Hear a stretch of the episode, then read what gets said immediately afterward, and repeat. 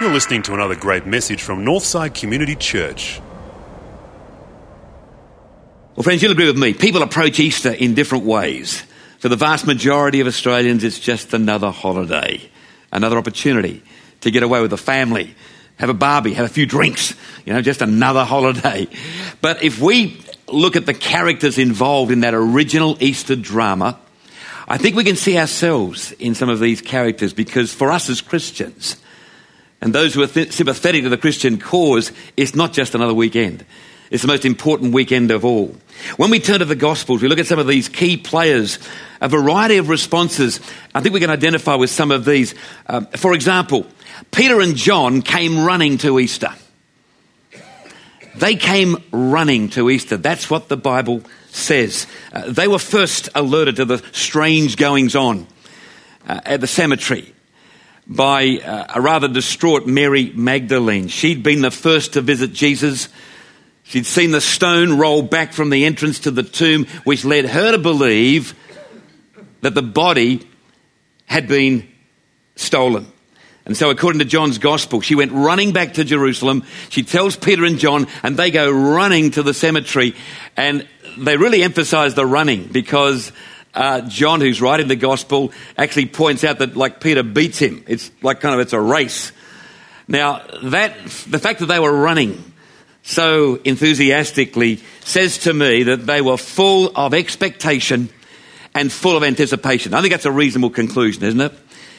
Now, Friends, that was enough for them to spring into action, just this knowledge that Jesus just may be alive. They, they'd heard a few strange things that Jesus had said about rising from death. They'd heard him say, Because I live, you will live also. Hadn't made in a lot of sense, but they, they knew enough to run enthusiastically. What could the removal of the stone mean? Well, we know what happened. Peter bounds into the tomb. He sees the grave clothes folded. He sees the tomb empty, the stone's been rolled away. It's, it's enough to convince him. The Bible says they saw and believed. And then they went home. Now, they still had many questions, of course. Verse 9 of chapter 20, they still didn't understand the scripture which said that he must rise from death. They were somewhat bewildered but they'd seen enough to convince them Jesus was alive. Now it was just a matter of waiting to see what was going to transpire next. Now, I know that's how many of you have approached Easter. You've, you've, you've come running to Easter, full of enthusiasm, full of joy because your spiritual life's in pretty good nick. The evidence of the risen Christ is there on a number of fronts. Things are going pretty well, and even when they're not going well, you, you sense His strength, you, you sense His power in your life. You've come running to, to Easter. We've not got all the answers, may still have our moments of doubt, but He is showing up. And we're involving ourselves in this time of celebration with, with, with great enthusiasm. But, friends, I know there are others of you, because I know this church well pastorally, there are others of you who cannot really identify with the faith and the fervour that this day is, is expressing. Uh, yours is a very different approach to Easter. You're more easily inclined to identify with the experience of Mary Magdalene at that first Easter. You see, it's not without significance. It's not without significance that John's Gospel records Mary Magdalene came to that first Easter while it was dark. The first verse of John chapter 20. Early on Sunday morning, while it was still dark, Mary Magdalene went to the tomb and saw that the stone had been taken away from the entrance. It's an unusual time to be going to a cemetery early in the morning. That's a very unusual time. But it's not just the chronological time, it's significant here. She arrives when it's still dark. More than that, more than that, she was in a dark place emotionally, spiritually. I'm in a really, a really dark place. For you see, we need to remind ourselves of Mary Magdalene's story. She'd had an amazing conversion, an amazing deliverance, emotionally and spiritually, when she first encountered Jesus Christ. We read about this, this woman in Luke's Gospel, uh, Luke chapter 8, verse 2. This is the first reference to Mary Magdalene. Listen to this. The 12 disciples went with Jesus, and so did some women who'd been healed of evil spirits and diseases. Mary, who was called Magdalene, from whom seven demons had been driven out. Joanna, whose husband, Chuza, was an officer at Herod's court, and Susanna, and a few more details. So here's Mary Magdalene, and she's a woman from whom seven demons have been cast out. Now, friends, I've got to tell you, I'm not all that experienced with, with uh, demon possession. I've had a little bit of uh, distant uh, exposure to that phenomenon, but anybody who's caught up in that tragic reality would have had a life that would have just been so dismal and so sad. And so she's encountered Jesus Christ, and her whole life's been totally changed, totally transformed. So, can you imagine how troubled and turbulent and how uh, so many memories would have been coming back? I mean, none of us can even begin to imagine what it would have been like for her to stand near the cross, seeing her Lord and Saviour dying a slow, agonizing death. I don't think any of us can even begin to imagine what that might have been like. Can I remind you of the reference in Matthew chapter 27, verses 55 and 56? There were many women. This is the crucifixion. There were many women there looking on from a distance. And they'd followed Jesus from, from Galilee and they, they'd helped him. Among them were Mary Magdalene, Mary, the mother of James and Joseph, and the wife of Zebedee. We talk today about post traumatic syndrome. We offer counselling to policemen and firemen and, and ambulance officers who see terrible things. Well, like Mary had, had, had no access to any of those sort of options. She and the others just had to dig deep and, and cope with it in the, in the best way they could. It, it would have been a shockingly traumatic experience. What were the options open? Well, going home, going to bed, pulling the covers up for a, a week or two would have been one option in the midst of her depression. Going to a, a distant land, visiting a friend or relative, getting right away from the scene just to, to give some, some, some peace, some sort of uh, comfort, that might have been another option. Anything to deaden the pain and ease the emotional upheaval. What a tragic turbulent time for Mary Magdalene. Let's face it, you put yourself in her situation. Let's face it, you'd be tempted to give up, wouldn't you? I mean, you'd be tempted to give up, to forget all about changing the world, bringing in the kingdom, letting your light shine, all the other things that Jesus had said. You'd be, sort of, you'd be saying, well, you know, look where all that's got us. We saw him die. It's all over. But here's the thing what actually happens is truly amazing. It defies imagination. Mary returns to the tomb. I don't know if you ever thought about this, friends, but I mean, she, she goes back under cover of darkness. She returns to the tomb. Despite her extreme grief and her probable fear, she goes to the place where she knows Jesus is. She knows he's dead or believes him to be dead. As useless as it may have seemed, she needed to be where Jesus was to give her some comfort in the darkness, in her darkness. Now, in doing so, Mary shows us what faithfulness in the darkness can be like. She sets a new benchmark of what faithfulness in the darkness can look like. She knows what's possible. She shows us what's possible even when we're at a low ebb spiritually. When our prayers just seem to bounce off the ceiling, when reading the Bible is just a matter of looking at words on a page like, like reading the phone book.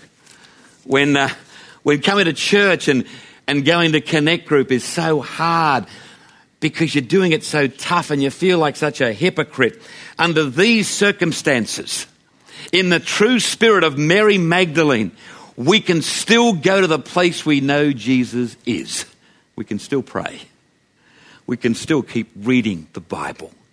We can still keep hanging out with our Christian friends in the belief that one day it's going to be different. I, I, I know some of you, many of you have proved this because you've kept going even in those tough times. And then you've discovered that God has been at work in the darkness after all. You've discovered that. I mean, Mary went to the cemetery expecting to find Jesus in the tomb. She finds the stones being rolled away. Wow. She goes expecting to be alone and afraid. She finds there are two angels there. Thank God for the angels he sends to us when we least expect them. Have you had that sort of moment in your life? I know many of you have. At the time when the other disciples have cut and run, Mary presses on by faith in the darkness, and something beautiful happens. You see, friends, Mary's willingness to hang in, that's what she did. Her willingness to hang in results in, in several faith building outcomes. These are outcomes that are designed to restore Mary's faith and confidence in her Lord. They begin to happen for her here in the, in the cemetery. Now, I want to say this morning if you're at a point where your spiritual life needs a little bit of restoration work, if so far in this year or even before this year life's been pretty tough for you and you've been traveling a little bit in spiritual darkness, and that, that's all of us at some point or other, then I want you to listen up really carefully because we're going to learn much in these closing moments from the experience of Mary and what happened to her. You see, first of all, she receives a gentle spiritual wake up call. That's the first thing that happens. She receives a gentle spiritual wake up call. Wake up calls come in many different forms. Spiritual wake up calls. Might be something you read in the Bible, just a little verse that sort of pops out at you in a, in a fresh way. Something maybe you hear on the radio or on the television something a Christian friend says, something that's said in a sermon, or something you see on the stage in, in what we've experienced this morning. Little, little spiritual, spiritual wake up calls. I believe in Mary's case, I believe the spiritual wake up call came in the form of a question. And it's the question asked by the guy whom she thought was the gardener, turned out to be Jesus. And the question was this Woman, why are you crying? Now, friends, you think about it, that would have been a, startling question. I mean, she's in a cemetery, for goodness sake. That's where people do cry. And it's okay to cry. That's the place that the cemetery, more than any other place in our world, is the place where we associate like death and, and grief and, and loss. Why are you crying? It's an outrageous question. It, it's, actually, it's actually an offensive question to ask somebody in a cemetery. It's an outrageous question. But wait a minute. wait a minute, it's being asked by somebody who knows more than what Mary does. It's being asked by one who knows that no amount of pain, no amount of defeat can fully crush the person who can summon even a little bit of faith. It's being asked by someone who healed the sick, who calmed the storm, who forgave the guilty, who comforted the lonely, who set free the captives. It's being asked by a very special person, why are you crying? It's another way of saying, never give up hope. Never, ever give up hope, even in the darkest moments of life. This is resurrection power at its best.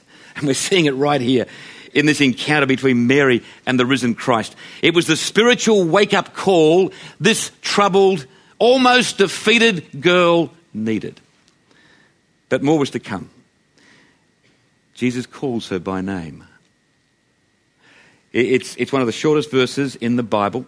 Here it is John chapter 20, verse 16. Jesus said to her, Mary. Just five words. Friends, I'm so glad Christianity is a personal faith. It's a very, very personal faith. To Jesus Christ, you and I are not just sort of faceless entities in a vast sea of people. He knows you, He knows me intimately, personally. That's the kind of relationship we have. He knows us by name. And we only have to look at His ministry in the Gospels to get irrefutable proof that that's how Jesus operated and still operates today. It, it, when the crowd was surging like the, like the stage door at a, a Justin Bieber concert, uh, he turned and said, Who touched me? And the disciple says, What? Who touched? Look at the crowd, Lord. They're just pressing in on you. It's crazy. They're going nuts. He said, No, no, no. Somebody's touched me here. I, I felt something, some power. It's a woman who needed a special ministry from Jesus, one to one. She got it. He stopped to talk to blind Bartimaeus. Great story. Bartimaeus is sort of like the embarrassing character of Jericho. You know, how are we going to get Bartimaeus out of the way when Jesus visits our town? You know, he, he kind of puts on the scene, shouts a little, little crazy. You know, we've tried to help him, but let's just sort of keep him out of the way. And sure enough, right on cue, Jesus, son of David, you know, and he starts waving his arms around. And, and the officials are sort of like, don't worry about him, Lord. He's, Jesus says, hang on, I want to talk to him. I want to have a little word to that man. I think I can help him. He went to the home of Zacchaeus, stood right at the base of a tree. You, down here, going to have lunch with you. Blew the crowd away. He said, Let the children come to me. He didn't say, Bring them to the disciples and they'll take them down a creche. He said, Let the disciples come to me. I want to meet these little children because they're precious. He called his disciples into ministry one by one, personally, individually. He didn't put a, an ad in the employment section of the Nazareth News. You know, it was like individually, one on one. Matthew, come. Peter, come. You know. Well, friends, the ministry of Jesus to you and to me through the Holy Spirit, it's intensely personal. Mary, that's the word. It's expressed beautifully in the words of Paul in Romans 8 26. Uh, if you're a guest here this morning, this is a verse you'll hear a lot from this platform while, while I'm the minister here because it comes from my favourite chapter and it's my favourite verse in the chapter. And I get to read it a lot. And it fits beautifully today. Here it is Romans 8, verse 26. This is the intimacy we enjoy. In the same way, the Spirit also comes to help us, weak as we are. For we do not know how we ought to pray. You can relate to that? The Spirit Himself pleads with God for us in sighs that words cannot express. Now, friends, that says to me our Lord's knowledge of us is so intimate that He starts interceding, petitioning the Father, even before we've had a chance to process our thoughts, let alone formulate any words for a prayer. The human equivalent is when you know someone so well, like your closest friend, your husband, your wife. You know them so well that you know what they're thinking and feeling even before they express it. You know, some of you have got that. Darling, I get a sense that you're really troubled at this time. How did you know that? They love it.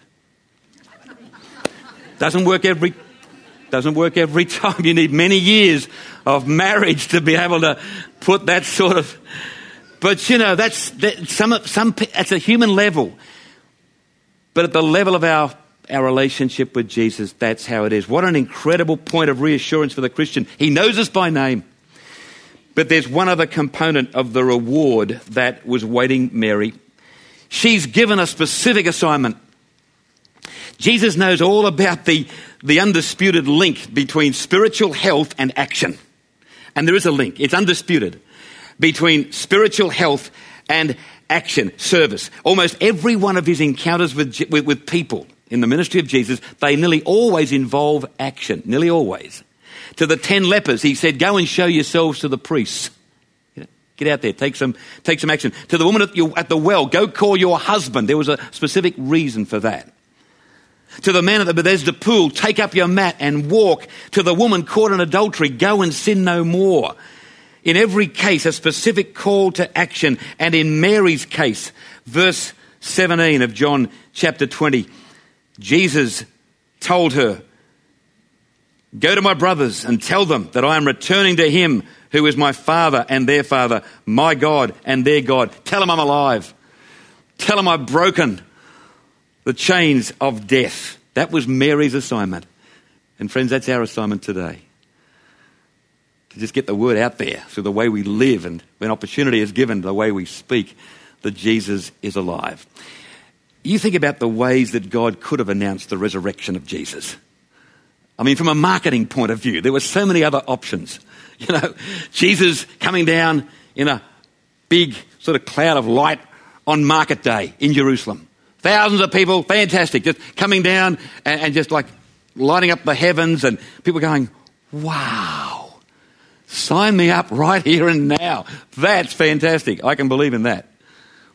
But God, in His wisdom, chose, chose to reveal Himself to a young woman in darkness to show her the difference that can take place when we move from darkness to resurrection light. He chose that mode over the big grand entrance. And uh, it takes my, takes my mind to 1 Peter.